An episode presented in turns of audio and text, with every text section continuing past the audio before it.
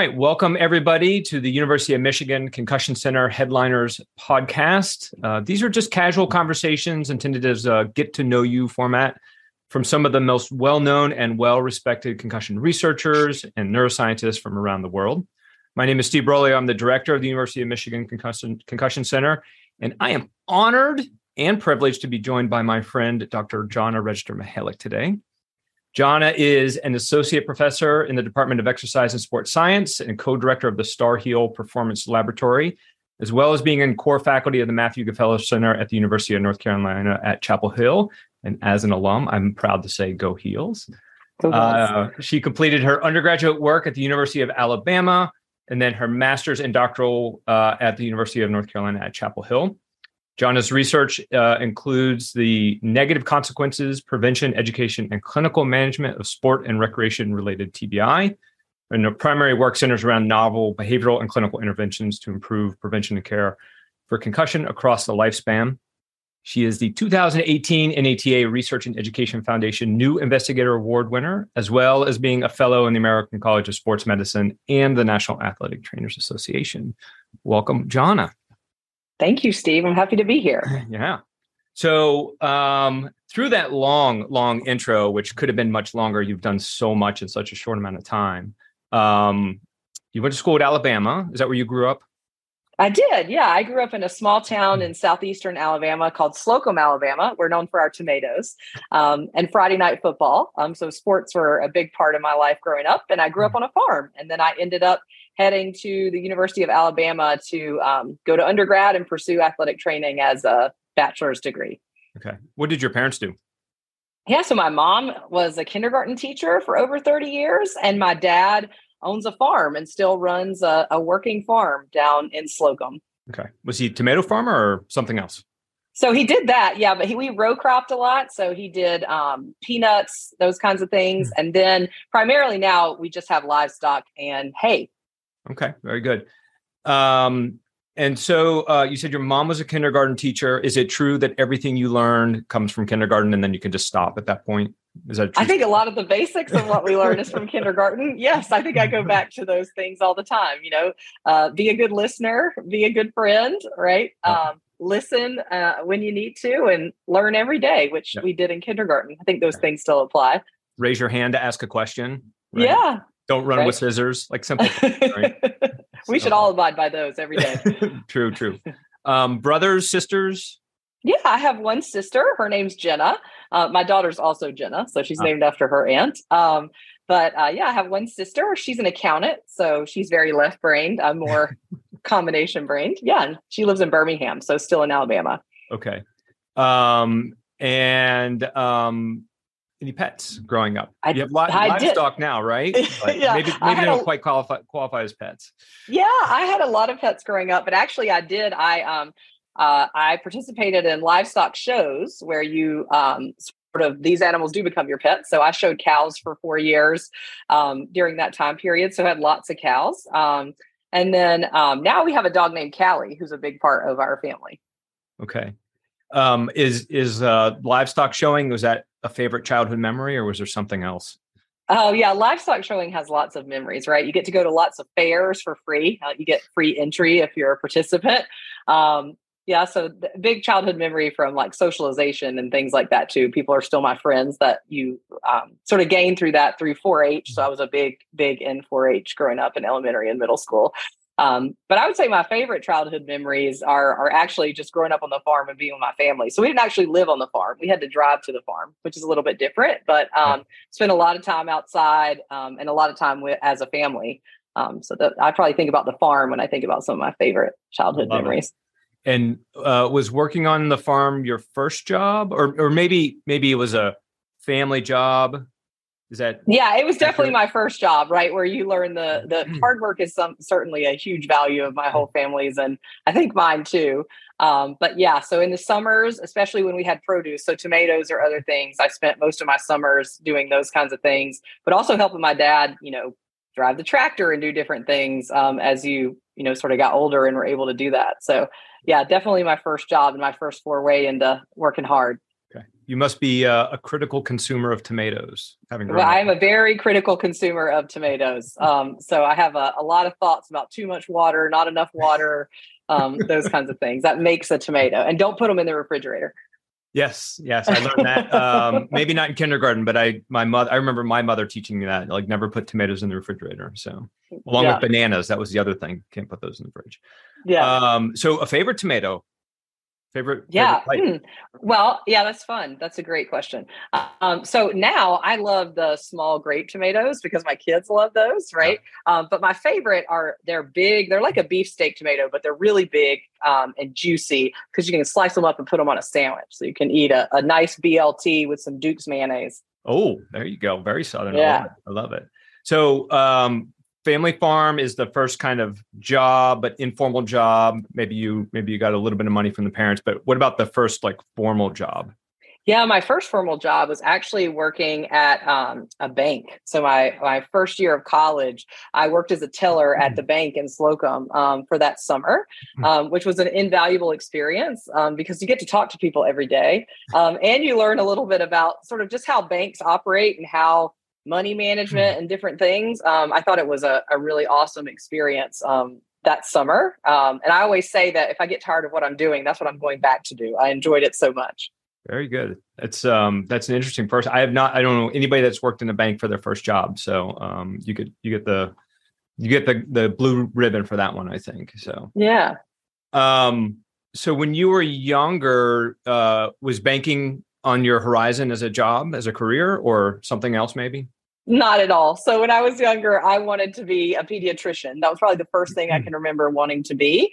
Um, I actually had a um, female pediatrician was my first doctor, and I thought she was mm-hmm. amazing. Um, and then as I got older, you know, thinking about um, you know, I loved science, I loved medicine, and wanted to help people. And she was still around. She actually went back to school and then got did a separate residency in emergency medicine, oh, um, wow. um, and ended up practicing emergency medicine. Um, and so I thought it was really cool that she sort of was doing what she was doing and highly invested. Um, so that was what I really wanted to be to start with. Um, and then I met an athletic trainer when I was a sophomore in high school, and that was kind of my pivot to wait. I can do things with sports and healthcare and medicine. All right but didn't want to stay uh, as a physician into into sports medicine type things. Totally shifted into athletic training. Yeah, totally shifted into that. Okay. Um, were you good in school up to that point? Well, or all the way through even? Yeah, I always loved school. So I, I really like to learn. Um, I also like being around people. And so in school, you just get to be with cohorts of people all day. Right, I think that's probably why I really liked school. Um, but always loved science. Mm. Um, I also really love literature and reading. Um, I had some really awesome, all the way through mm. middle and high school, um, English teachers and literature teachers that really instilled a passion for that. So I'm still a avid reader um, today. So I could have done many different things, but I think once I met um, an athletic trainer and felt like I could mm. pair together lots of my interest in one space, I felt like that was the right path for me. Yeah. What uh, so what type of literature? Nonfiction literature, fiction literature, historical yeah. fiction? Yeah, I like it all. Um, but I love memoirs or autobiographies. Those are probably my favorite. Okay. Got a favorite one that you go back to yeah, or think about? I have several. So there's an author named Shauna Niequist. Um, so she's a memoirist. That's primarily what she writes. Mm-hmm. Um, I enjoy her storytelling. Um, they're short essays. Um, I like to read. Then you can pick it up and put it down. So she's one of my favorite authors. Um, and then I also loved Michelle Obama's Becoming. That's one of my favorites also. So those are two of my recent kind of favorites. Um, but growing up, my favorite books were Beverly Cleary. So I read a lot of Beverly Cleary growing up, and I forced my children to read it too, but they don't love it as much as I do. Yeah, it. Uh, I remember reading them as a kid as well, um, but uh, I don't think my daughter has even heard that series. So no, I tried to buy the series, and I don't think they. I think one of them yeah. got got read by her. So. Yeah, there you go. There you go. So, um, Alabama undergrad, Chapel Hill Masters in Doc um, how did you make that selection? You probably had a lot of choices you could have made. Yeah. So to go to Alabama, actually, I, I love telling this story. I think I've told it mm-hmm. before in, in other settings or in other podcasts, but there was a, a girl at my high school that was a couple years older than me. um, that actually went to Alabama and did athletic training. And so I had someone that I could see and say, hey, I can do that too, and to ask questions of. And I applied to a couple different places, but I always wanted to go to Alabama. Um, I, I, mean, if you're from Alabama, you know you got to pick Alabama or Auburn, right, from the time you're born.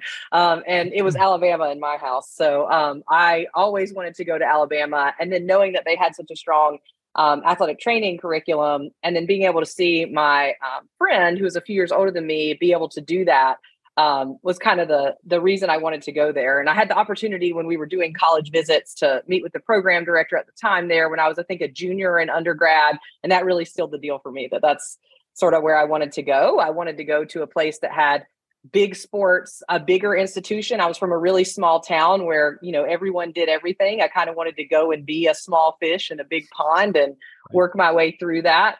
Um, and Alabama certainly did all of that. And with, you know, a really great athletic training program, I loved every aspect of my education there. So that, that's how I um, ended up there. Um, Chapel Hill, I ended up because during between our junior and senior year in undergrad at Alabama, we had to do an internship somewhere off site. So we had to take an internship uh, class and do an internship off site. And people did all kinds of things. They went and did NFL internships or internships at clinics.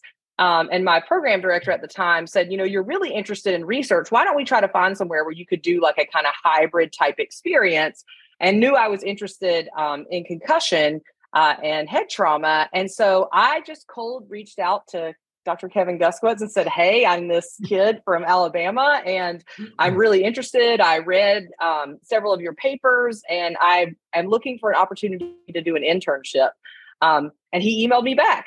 And um, I ended up spending three weeks here between my junior and senior year. Um, and from that point on, it was all Carolina blue for me um, that I really wanted to you know be in chapel hill but also just the concussion work the landscape the community based sort of tentacles that were you know in place at the time were all things that were really important to me and to be able to sort of pursue my athletic training degree so that's how i ended up in chapel hill is someone cold call answered my email so i feel obligated to do that right a lot of people stepped yeah. in and helped me so i hope i can do that for other people too I think um, so. We're working to get Kevin on here, um, hopefully in the next couple months. But um, I think he uh, has responded to a lot of cold call emails and changed a lot of lives in the most positive way possible over the years. Yeah, for so, sure. I mean, that was yeah. certainly something he didn't have to do. I ended up taking cadaver anatomy. I worked on, mm. there was this big project, the Concussion Prevention Initiative, that was a kind of that combination project right. of he and Mike McCrea, if anyone's ever heard mm. them talk,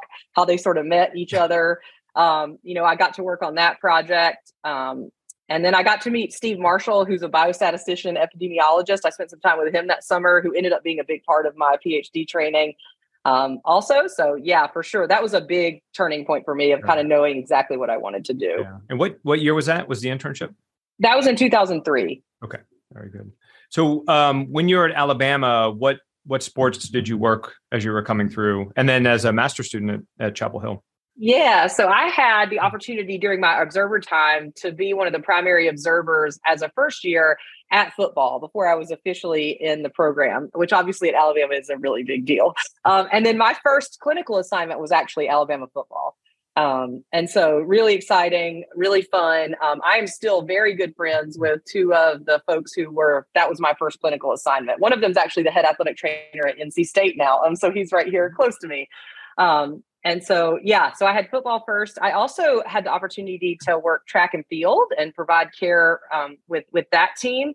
That was the first time I ever went on an airplane. I went to um, Fayetteville, Arkansas, um, to the SEC uh, conference meet wow. Um, because that coach actually valued um, the student athletic trainer so much that he personally made sure that I could travel to that trip. And so that was actually a clinical assignment that I didn't think that I wasn't sure how I was going to feel about it. I didn't know a lot about track and field, but I got to do so many things hands on. I had a great relationship with my preceptor and the coaching staff, and it really made me very excited about staying in athletic training. Um, I also had the opportunity to um, work with a team at a high school, and then our and then I worked uh, men's basketball. Those were my primary sports. Very good. And then when you got to Chapel Hill, I think the master students do like a primary and a secondary sport. Yeah. So I had mm-hmm. women's lacrosse, which was amazing, and women's basketball. Um, I had never seen a lacrosse game um, because we don't really have lacrosse in Slocum, Alabama.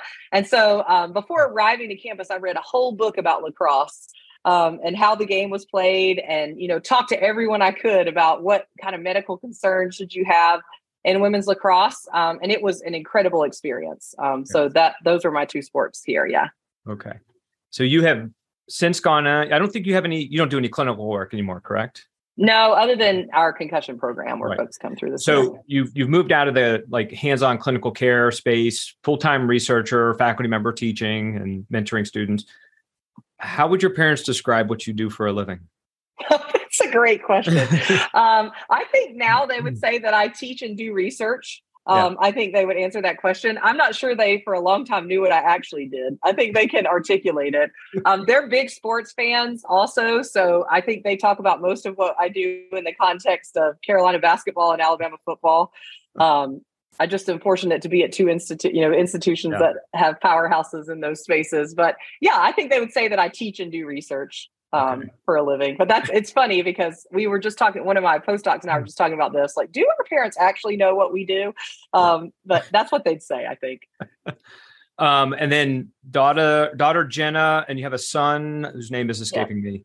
Is John? Yeah, John. Okay. Um, what are they into?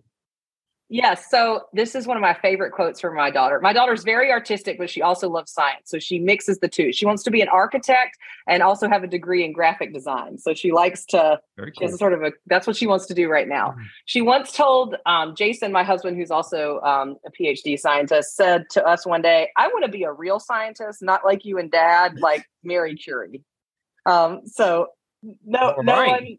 That's right, right. She'll put us in our place quickly. So, um, yeah, she loves art and science and wants to be an architect and graphic designer now. And then my little guy, I don't know. He he loves to be outside. He would live outside 24 hours a day if we let him. Yep. Um, you know, so I don't know. He he says he wants to be like his papa and be a farmer most days, but I think that's just because he could be outside all day. So sure. yeah, right. they love it. So they're both into sports. So maybe something in sports too. They both like to play sports and be outside. Yeah. So your daughter is going to um, build the buildings, design the interiors, and then be a double Nobel Prize winner. That's that's right in chemistry and physics. So that's right in um, chemistry and physics. Right. So she's got it going on. I like it. So um, she'll get there, I'm sure. um, what's the most important thing you've learned in life? Oh wow, that's a hard question, Steve. Um, people are the most important. I think in um, you know, so many times, especially in, you know, cases of institutions like Michigan or like UNC or like other places, in your job, you can get really caught up in tasks. And even in life, right? You get caught up in checking boxes. Um, but people are what matter, right? The people around you, the people in your family, um, the people you work with. Um, and so I think that's probably one of the most important things. The things I still really am trying to learn and make sure I prioritize is relationships and people matter. They're the most important, not the task at hand. Yeah.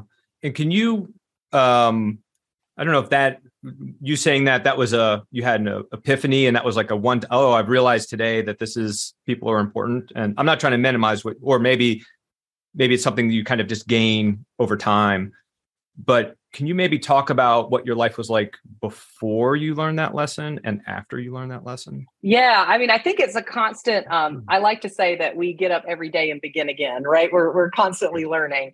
But i certainly think there was a time in life um, you know where everything was more focused on task and getting to the next step right? Um, especially as you go through i feel like as i went through you know you've got an undergraduate degree and if you can just get this then you can get to the master's degree and you can just get this and then you'll get to your phd if you can just defend your dissertation then you'll get that job. And when you get that job if you just get tenure and um, actually one of my mentors dr Darin Padua said there's always something next. You got to step back and forget that and do what's important day to day because there's always going to be something if you're prioritizing your life around that.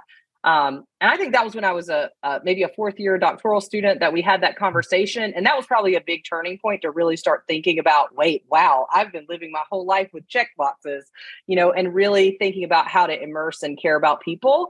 Um, but i think my per- my nature and my personality is very task oriented and so um, I'm constantly having to learn and begin again to refocus on people. Um, because those are the things where you feel where I feel fulfilled and feel like where you're making the most difference, not when you just check off a task, right? And right. I think about you know times before that, a lot more anxiety, a lot more stress because you're so focused on the task instead of immersing yourself with the people uh, in those relationships.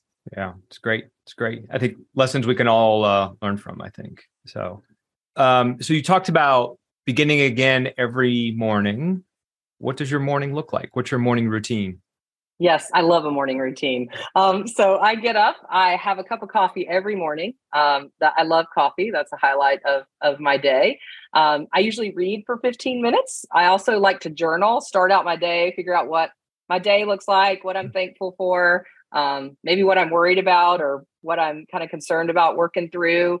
Um, and then I also exercise um, at least three or four mornings a week. So that's that's pretty consistent um, you know, I, I, find mornings when I don't start my mornings off that way, I end up back in my task oriented fashion instead of in my people oriented fashion. All right, fair enough.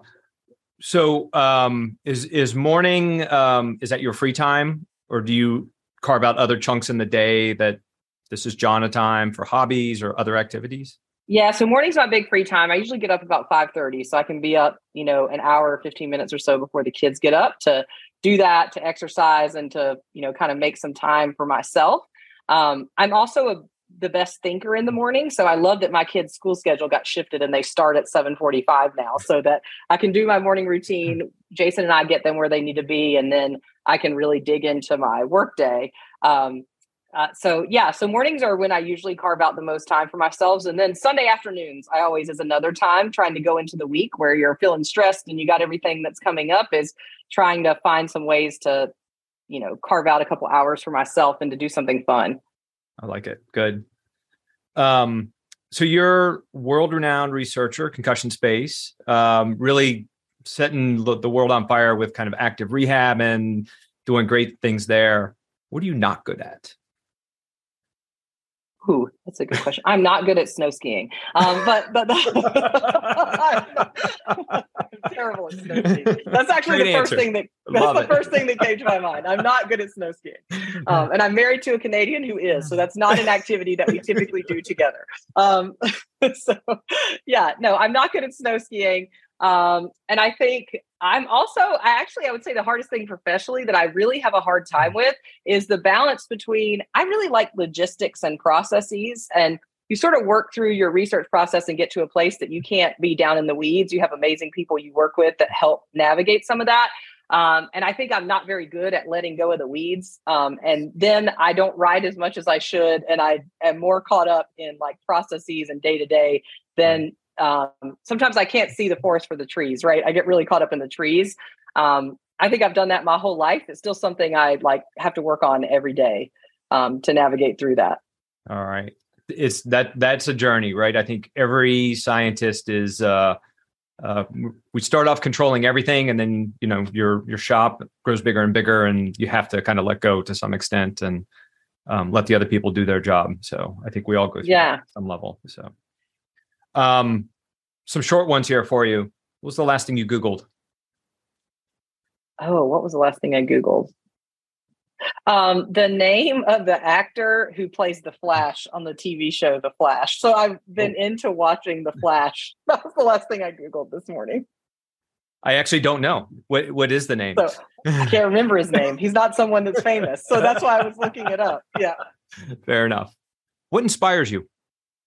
Um, nature, being outside, um, like uh, uh, sort of new growth, seasons change. Like it's beautiful here right now in autumn, you know, sort of seeing that leaves have to change and we have to change. I don't know. It's very inspiring. Nature in general is very inspiring to me. Um, just to sort of see the cycle of things and that things aren't always the same, that you can begin again. I know it sounds cliche, but nature is definitely my like muse or my, the thing I'm really inspiring to me. All right. What's a guilty pleasure? Oh, that's a. I got a lot of those. Um, let's see. Um, I would say my guilty pleasure is cupcakes. I love cupcakes. Okay, chocolate, vanilla. Chocolate all the way. Okay, chocolate with chocolate icing filled with chocolate. Chocolate, chocolate ice cream with chocolate chips. That's yes. the more chocolate, the better. Yeah. As as my daughter will say, death by chocolate, just a warm up. just that's right. Yes, I love that. Um, finish this sentence. It all comes down to today. Right. I like that. What's a piece of advice you would give to a young faculty member or clinician who's just starting out? Surround yourself with with good people. I'm going to go back to my people matter um, because you're going to have bad days. You're going to have things that happen that are hard. Um, and having people around you that you can talk about those things and work through those problems with make it a lot easier to manage, but also I think make you more successful. And when I say surround yourself with good people, I don't just mean people who are going to be a yes person for you, but also people who are going to keep you in check and, and hold you accountable too. All right. That's great advice. I love it. Um, where can people find more about you and your work? Awesome. Two places. So one is tbicenter.unc.edu um, and another is exss.unc.edu. So our two websites. All right. John, thank you. Appreciate it. It's been a pleasure. And uh, we'll get to see each other in a couple weeks in person and uh, at the international meeting. And I'm looking forward to catching up some more. Yeah, same here. Looking forward to it. Thank you, Steve. Okay. You bet. Take care.